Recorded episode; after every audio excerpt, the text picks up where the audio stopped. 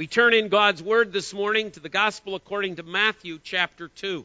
Matthew chapter 2, as we consider this morning the theme of Jesus Christ our King. Jesus Christ our King. There's probably no message uh, in terms of the Gospels, in terms of the birth of Christ, that testifies more pointedly the fact that he is the King than this section from Matthew chapter 2. Let's read God's Word. Now, after Jesus was born in Bethlehem of Judea in the days of Herod the king, behold, wise men from the east came to Jerusalem, saying, Where is he who has been born king of the Jews? For we saw his star when it rose and have come to worship him.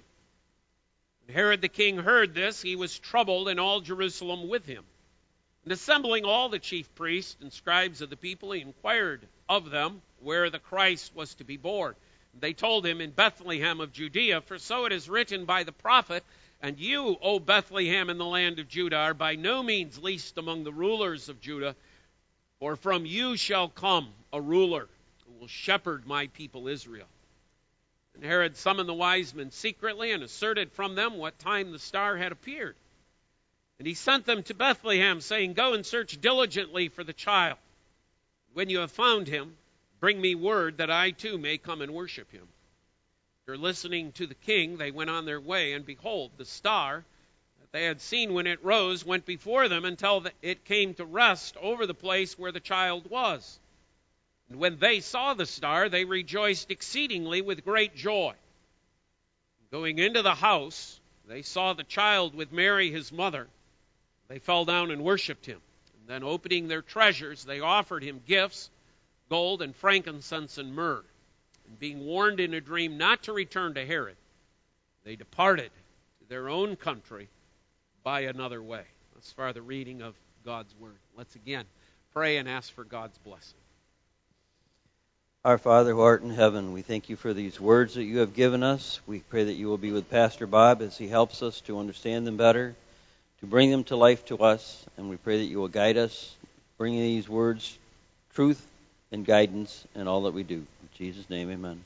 Amen. I want to look at three things regarding Christ as the King from this particular passage of Matthew chapter 2. First of all, the King's star. Secondly, the King's worship. And thirdly, the King's reign. The star, his worship, and the reign. First of all, let me just ask you a question. Just look at the text. And, and this is really the only text uh, outside of the prophecy we have about the star um, rising out of, out of Judah.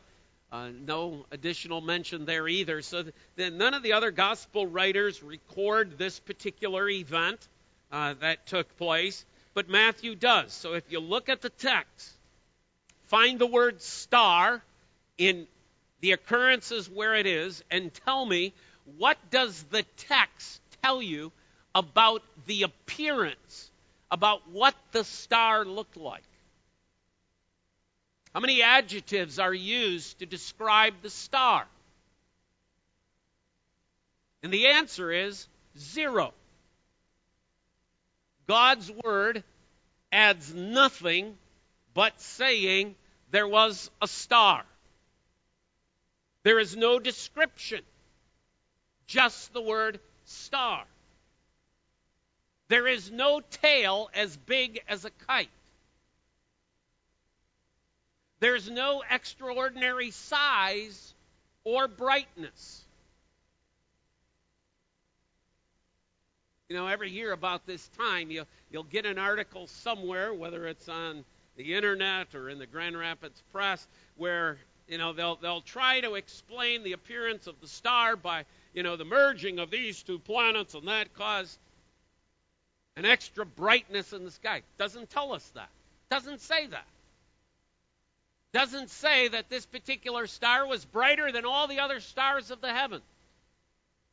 Doesn't say that. Doesn't say it was bigger than any of those stars. In terms of its appearance, there is nothing that should draw us to him. See, when you think about the whole of the story, what is God doing? Think of where he's born. Think of the circumstances in which he is born. Think of the occasion on which he is born. Think of to whom that was first announced. Now, are not Isaiah's words true? There was nothing about him that we should be drawn to him. The whole story of the birth of Jesus is one of great humility. There is nothing really in the story about some worldwide announcement of the coming of Christ. It's very quiet. Why then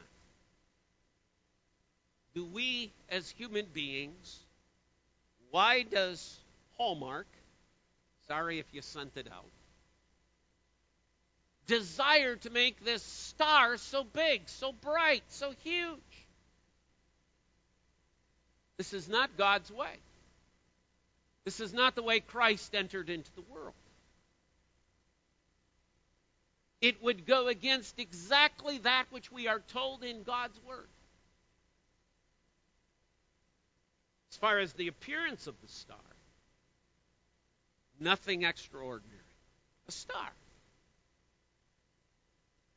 Now, maybe the Lord will give us a clear night in one of the following nights. It's supposed to be clear tonight so the temperatures can get even a little bit colder for us. Just step outside. Just find an ordinary star. Because that's what the text is telling us. Doesn't shine brighter, isn't bigger, isn't closer. It's a star. The king's star. Second thing in regards to the king's star is the following of that star. Notice that the wise men, sometimes in our versions called magi, perhaps better astronomers, or perhaps astrologers from other religions as well. They tell us in verse 2 their discovery. We saw his star when it rose and have come to worship him. These are men who make a study of the heavens. These are the men who study the movement of stars, the movement of planets. Yes, mankind already had that knowledge and information. They're not a bunch of backwards people who have no knowledge of the movement of planets and of our solar system, of the existence of stars and of their distance. They saw, however, in the stars things that we don't see. And so they, they studied them, they watched. They'd, they'd watch particular areas just as astronomers do today. If, if those who are manning the big telescopes focused on a particular section of the heavens have that telescope honed into there and they watch and they chart and they watch and they chart and they watch and they chart and then suddenly that light was not there last night when we observed. That's light from a new star we would say as Christians, it's light from a star that's just getting to them in the time of creation. That's what they're doing. They discover this in their observance of the heavens. There is a star. It, it rises. It simply means to appear. It doesn't mean the star rose in this regard, it means it appeared. These men who are the studiers of that which God has made and created. See this new star. A question for you to think about in regards to this passage. Did anybody else see it?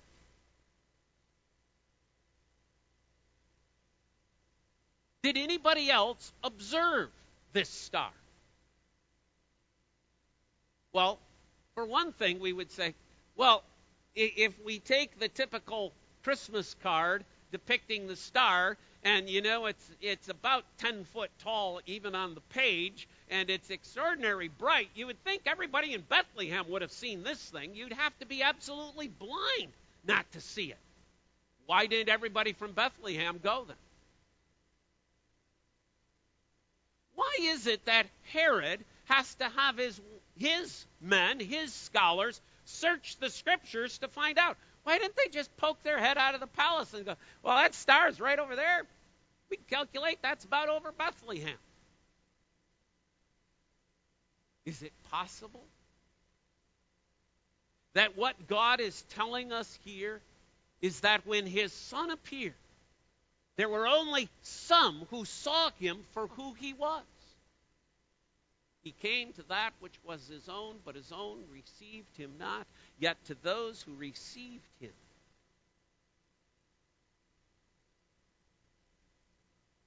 could be that God only opened the eyes of these wise men to see,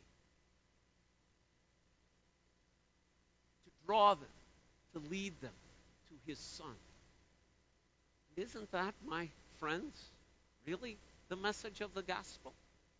that God opens the eyes of the blind so that they can see while the rest are looking and see nothing? That we see in the babe of Bethlehem the one who is indeed the king who has been born, while the rest of the world sees nothing? Is it too hard for us to think that perhaps the only people who actually saw this king's star are the men that God desired to call from the east to bring a message. The whole world to remember, to open their eyes. We don't know exactly how far these men followed this star. They tell us they are from the east. That description, depiction, could describe every anything from Persia to India to even China. Given the fact that we are told in this passage that their journey from the time of Christ's birth to their getting to Jerusalem encompasses around two years, it would probably put it past the Persia limit. It probably puts it somewhere in the neighborhood of India or China that these men have journeyed in order to come. They've traveled a long ways. And do you note they don't see the star anymore? We saw his star rise.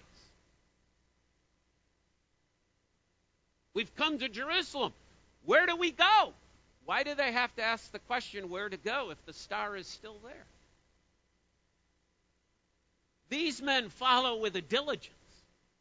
For you notice that the star that the passage tells us after listening to the king, they went on their way, and behold, what does it have to say? And behold, because the star was not there for a long period of time. But now the star again makes its appearance. The star that they had seen when it rose went before them until it came to rest over the place where the child was. And when they saw the star, how do they respond? Great joy. Why? If they had just seen it the day before, why do they have such great joy? Because they've been following this area. We saw it, it was there. Where did he go? what happened? God, again, in His grace, allows them to see. See, that's the message of this star. This message of the star is a message of grace, of Christ's grace. It's a message that the reign of Christ is going to be beyond geographical borders. This is going to be something beyond Palestine. The people of Palestine, the Jewish people, are going to be blind. It's beyond a race of people. This one who is going to be king is not king of just Palestine. This king is not king of just the Jews. This king is not a king of political realm. That's why these men journey from even outside of the Roman Empire. This is the one who is going to be King of kings and Lord of lords. This is the one whose kingdom is going to be vast, encompassing all that God has created, all that God has made. This king, in his grace, opens our eyes to see the reality of who he is. Secondly, the king's worship. Notice that's what the wise men say they have come to do. Verse 2 where we saw his star when it rose and have come to worship him. This is the purpose of their coming. It ought to be a reminder to us. If wise men know enough to come to worship the king, how much more so should we as believers understand that is our purpose? This is why we exist, that we might glorify him, that we might worship him. Life here is not about us living cozy lives. Life here is not about us making great strides and being successful. Life here is about worshiping the Lord. And if that means being successful in what we do, glory to God. But it is not primary. It is not first on the agenda. We are here first of all to worship. And notice the fulfillment of that worship. Go down with me now to verse 11. And going into the house, they saw the child with Mary his mother. And I want you to note three acts of worship. One, they fell down. Then, opening their treasures, they offered him gifts. And being warned in a dream not to return to Herod, they departed to their own country by another way. Three acts of worship. One, they fell down. Humility, awe. That's worship. Worship is not about being comfy. It's not about being cozy. Worship is not about being friendly. We ought to be friendly people, but it's not about, that's not worship. Worship is about humility. We fall down before God, before an awesome God, before a holy God, before a righteous God, before a just God. We fall down. Understanding our sinfulness. Think of what is transpiring here. These are men who have journeyed for years to come to Jesus. These are men of great knowledge. These are men of great learning. They might have even been men of great power and influence. These are men of great wealth. And what do they do when they come? Do they stand there before them and say, Hey, we came a long way. Serve us. Hey, we're important people by the world's standard. Acknowledge us. They fall down.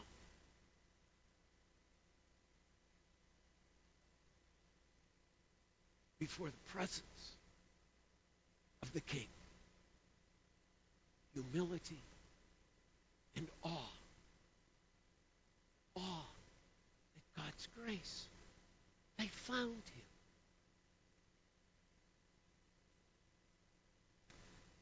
One of the reasons that professions of faith are always done in the context of worship. We don't do those outside. We don't do them at a campground.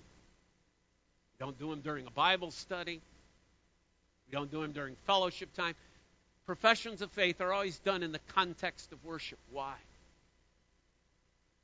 Because of humility and awe.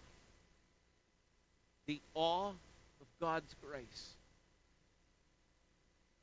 You reveal to us the one who is the King. See, that's in essence what, what Becky and Daniel did this morning. They came following the light that God has provided in the truth of His Word. They came guided by the Holy Spirit.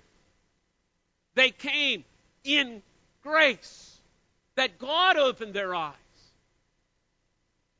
And when you when you realize that that you're saved by grace alone, the only thing you can do is to fall down in awe of that which God has done, in the mercy that God has provided, of understanding, yes, I'm a sinner, but I am a sinner saved by grace. And if I fall because I am a sinner, then even more so, I prostrate myself in worship before the Lord because of His grace, because of His forgiveness, because of His pardon. See what the wise men do?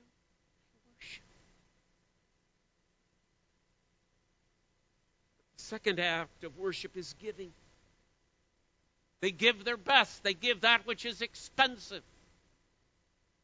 Christ is going to go on to talk about that one day, you know, when they're standing by the, the temple and there's that woman putting in but her few little coins, and there's probably some derision and probably some laughter, and maybe there are those that go, What's that going to do? And Jesus says, The woman gave more than anybody else. Why? She gave all she had. She gave all she had. The Magi have more than a few they gave what is expected to give the king. They gave the best they had. That, my friends, is worship. To give the best you have.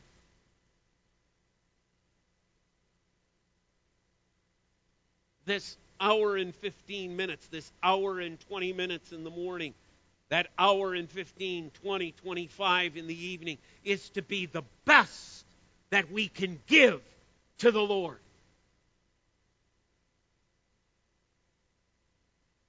Best. They gave him gold, frankincense, and myrrh. But there is a third act of worship, and that's their obeying. See, worship isn't complete when you just fall down. That's where it starts. Acknowledging our sinfulness, acknowledging God's grace. But that leads to giving. That leads to serving. That leads to obeying. Or think of how this story would have gone if they didn't obey the Lord. Here goes the story. Herod, we've come to worship him. Fine. You'll find him in Bethlehem Ephrathah. They journeyed to Bethlehem Ephrathah. They rejoiced at the star. They find the baby Jesus, the child Jesus, actually, at this point. They fall down, worship, they give their gifts. And then they go tell Herod, hey, you'll find the kid in Bethlehem. After having been warned in a dream, they should not do so directly disobeying that which God told them to do. What would we think of these men's worship? We'd go, well, that was pretty insincere. That was pretty weak. They fell down. They gave. They didn't obey. Our worship is to be an act of falling down, it's to be an act of giving. It's also an act obeying. Not only for wise men, but for every believer today. So, the point of Becky and Daniel's profession of faith, the point of your profession of faith, is not only come acknowledging all that God has done, and we do that in several of the questions that are asked of them. Acknowledge. Acknowledge. Do you, do you confess? You confess that you're a sinner saved by grace. But then there comes the you see him as your Lord, giving him your best, serving him, all that is in you, forsaking the world. Do you promise Question five to live obediently. You promise to take your profession and put it into action, to do something with that profession. That it's not something that stays here in this building, but our profession is that which we live in obedience to that which we hear. The voice of the Lord. Not in a dream, but in the truth that Jesus Christ Himself gives. Thirdly, the king's reign. He's a king. He has a star. The Star points us to his grace. The wise men show us that this is the king that is to be worshiped. This is the king that is to be adored. There is also the reign of Christ. I want to note three things. One, that reign is divisive. Isaiah warned us of this in Isaiah chapter 53. It warned us that he was going to be rejected. He was going to be a man of sorrows. He was going to be a man acquainted with grief. Already alluded to the verse in John chapter 1 he came to his own, but his own received him not.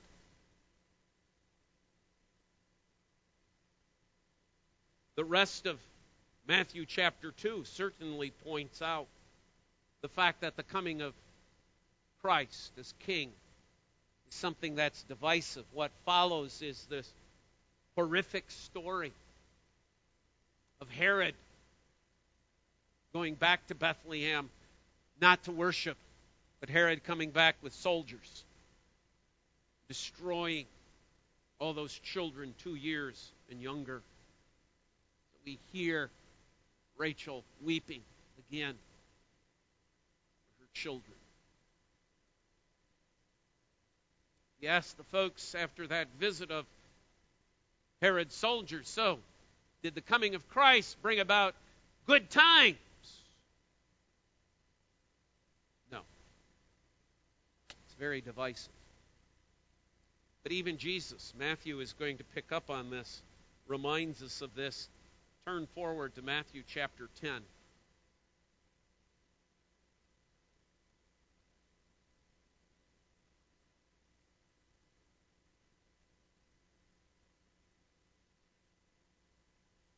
Matthew 10. Go to verse 34 of Matthew chapter 10. Do not think that I have come to bring peace on the earth.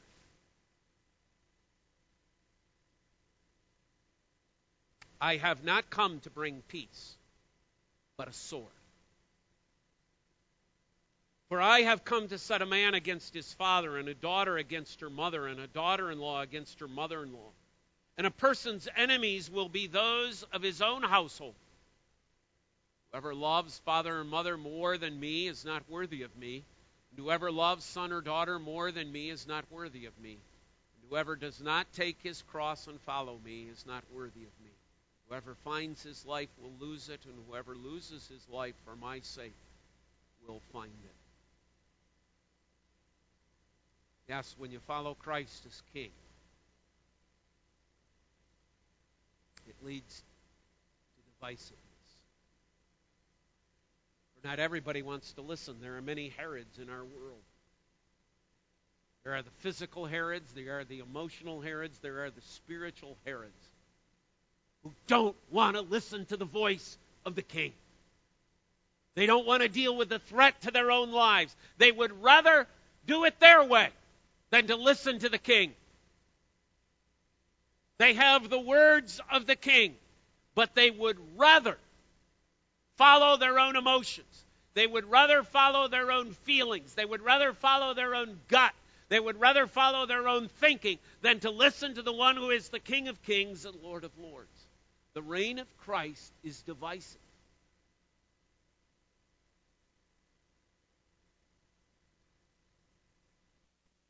Think of the empires of this world that are opposed to the reign of Christ. Think of the spiritual foolishness that is raised in opposition to Christ. To the true Christ, to the one who is truly prophet, priest, and king, to the one who is truly the Word become flesh, to the one who is truly Savior, King. The reign of Christ divisive reign. Elder Nate, when he prayed for Becky and Daniel, noted that of the fact that that as Christians we are indeed targets. Targets of those who don't want to accept the reign of Christ. And the number one person, the number one being, I should say, is Satan himself. He hates you too right now. He hates you. He despises you. You stood and professed Christ, the exact opposite of that which he desires in this world. Your acknowledging of Jesus Christ this morning as King means you've made an enemy.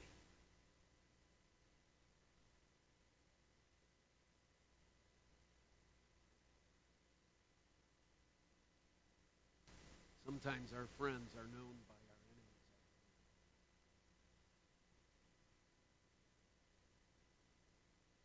But he promises, I'm king. Never leave, I never forsake. I lead and guide with my rod and staff. I watch over, I care, I protect. You're mine. You're in my empire. You're in my kingdom. You're in my domain. Blessing it is. Know the one who is the king. The king's reign not only is divisive, it is authoritative. We read in Mark chapter 1, 22, and you, you could page back to Matthew chapter 7, 28 and 29. He taught, not as their scribes, not as their Pharisees, not as their teachers of the law, but he taught as one who had authority. There on that Mount of Transfiguration in Matthew chapter 17, as Christ appears before Peter, James, and John in all of his kingly glory. The words of the Father are these This is my Son. Listen to him. The reign of Christ is not only divisive, the reign of Christ is authoritative. It is He that we need to listen to, it is His voice that we need to learn the sound of. It is His voice as the one who will shepherd his people. Psalm 23. Micah 5, our call to worship. It is he who has that shepherd's voice. It is that shepherd we need to listen to. It is that shepherd that we need to follow.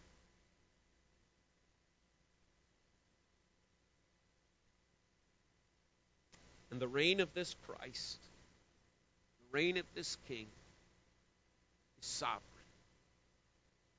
I close with simply reading two passages of Scripture. One is from the book of Colossians, chapter 1. Book of Colossians, chapter 1. He is the image of the invisible God, the firstborn of all creation. For by him all things were created in heaven and on earth, visible and invisible, whether thrones or dominions or rulers or authorities. All things were created through him and by him and he is before all things, and in him all things hold together. He is the head of the body, the church. He is the beginning, the firstborn from the dead, that in everything he might be preeminent. For in him all the fullness of God was pleased to dwell, and through him to reconcile to himself all things, whether on earth or in heaven, making peace by the blood of his cross. And these words from the book of Revelation, the 11th chapter.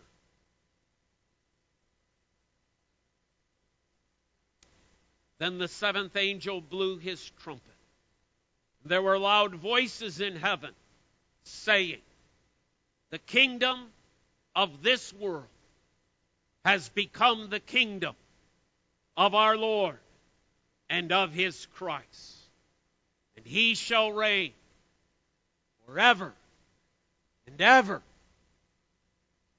And the 24 elders who sit on their thrones before God fell on their faces and worshiped God. Oh, Handel had it so right. He shall reign forever and ever and ever and ever and ever and ever. Amen. Amen. Father, thank you for your word. It's truth to us this morning, the kingship of Jesus Christ. Thank you, Lord, that on a morning of two professions of faith, we could hear again not only their profession, but we could think about that profession of our own in light of the kingship of Jesus Christ. Lord, we leave this place of worship, we leave this place of giving in order that we might go and obey the voice of our King, who told us, Go to all the world with this good news of the gospel. In Christ's name, God's people say, Amen.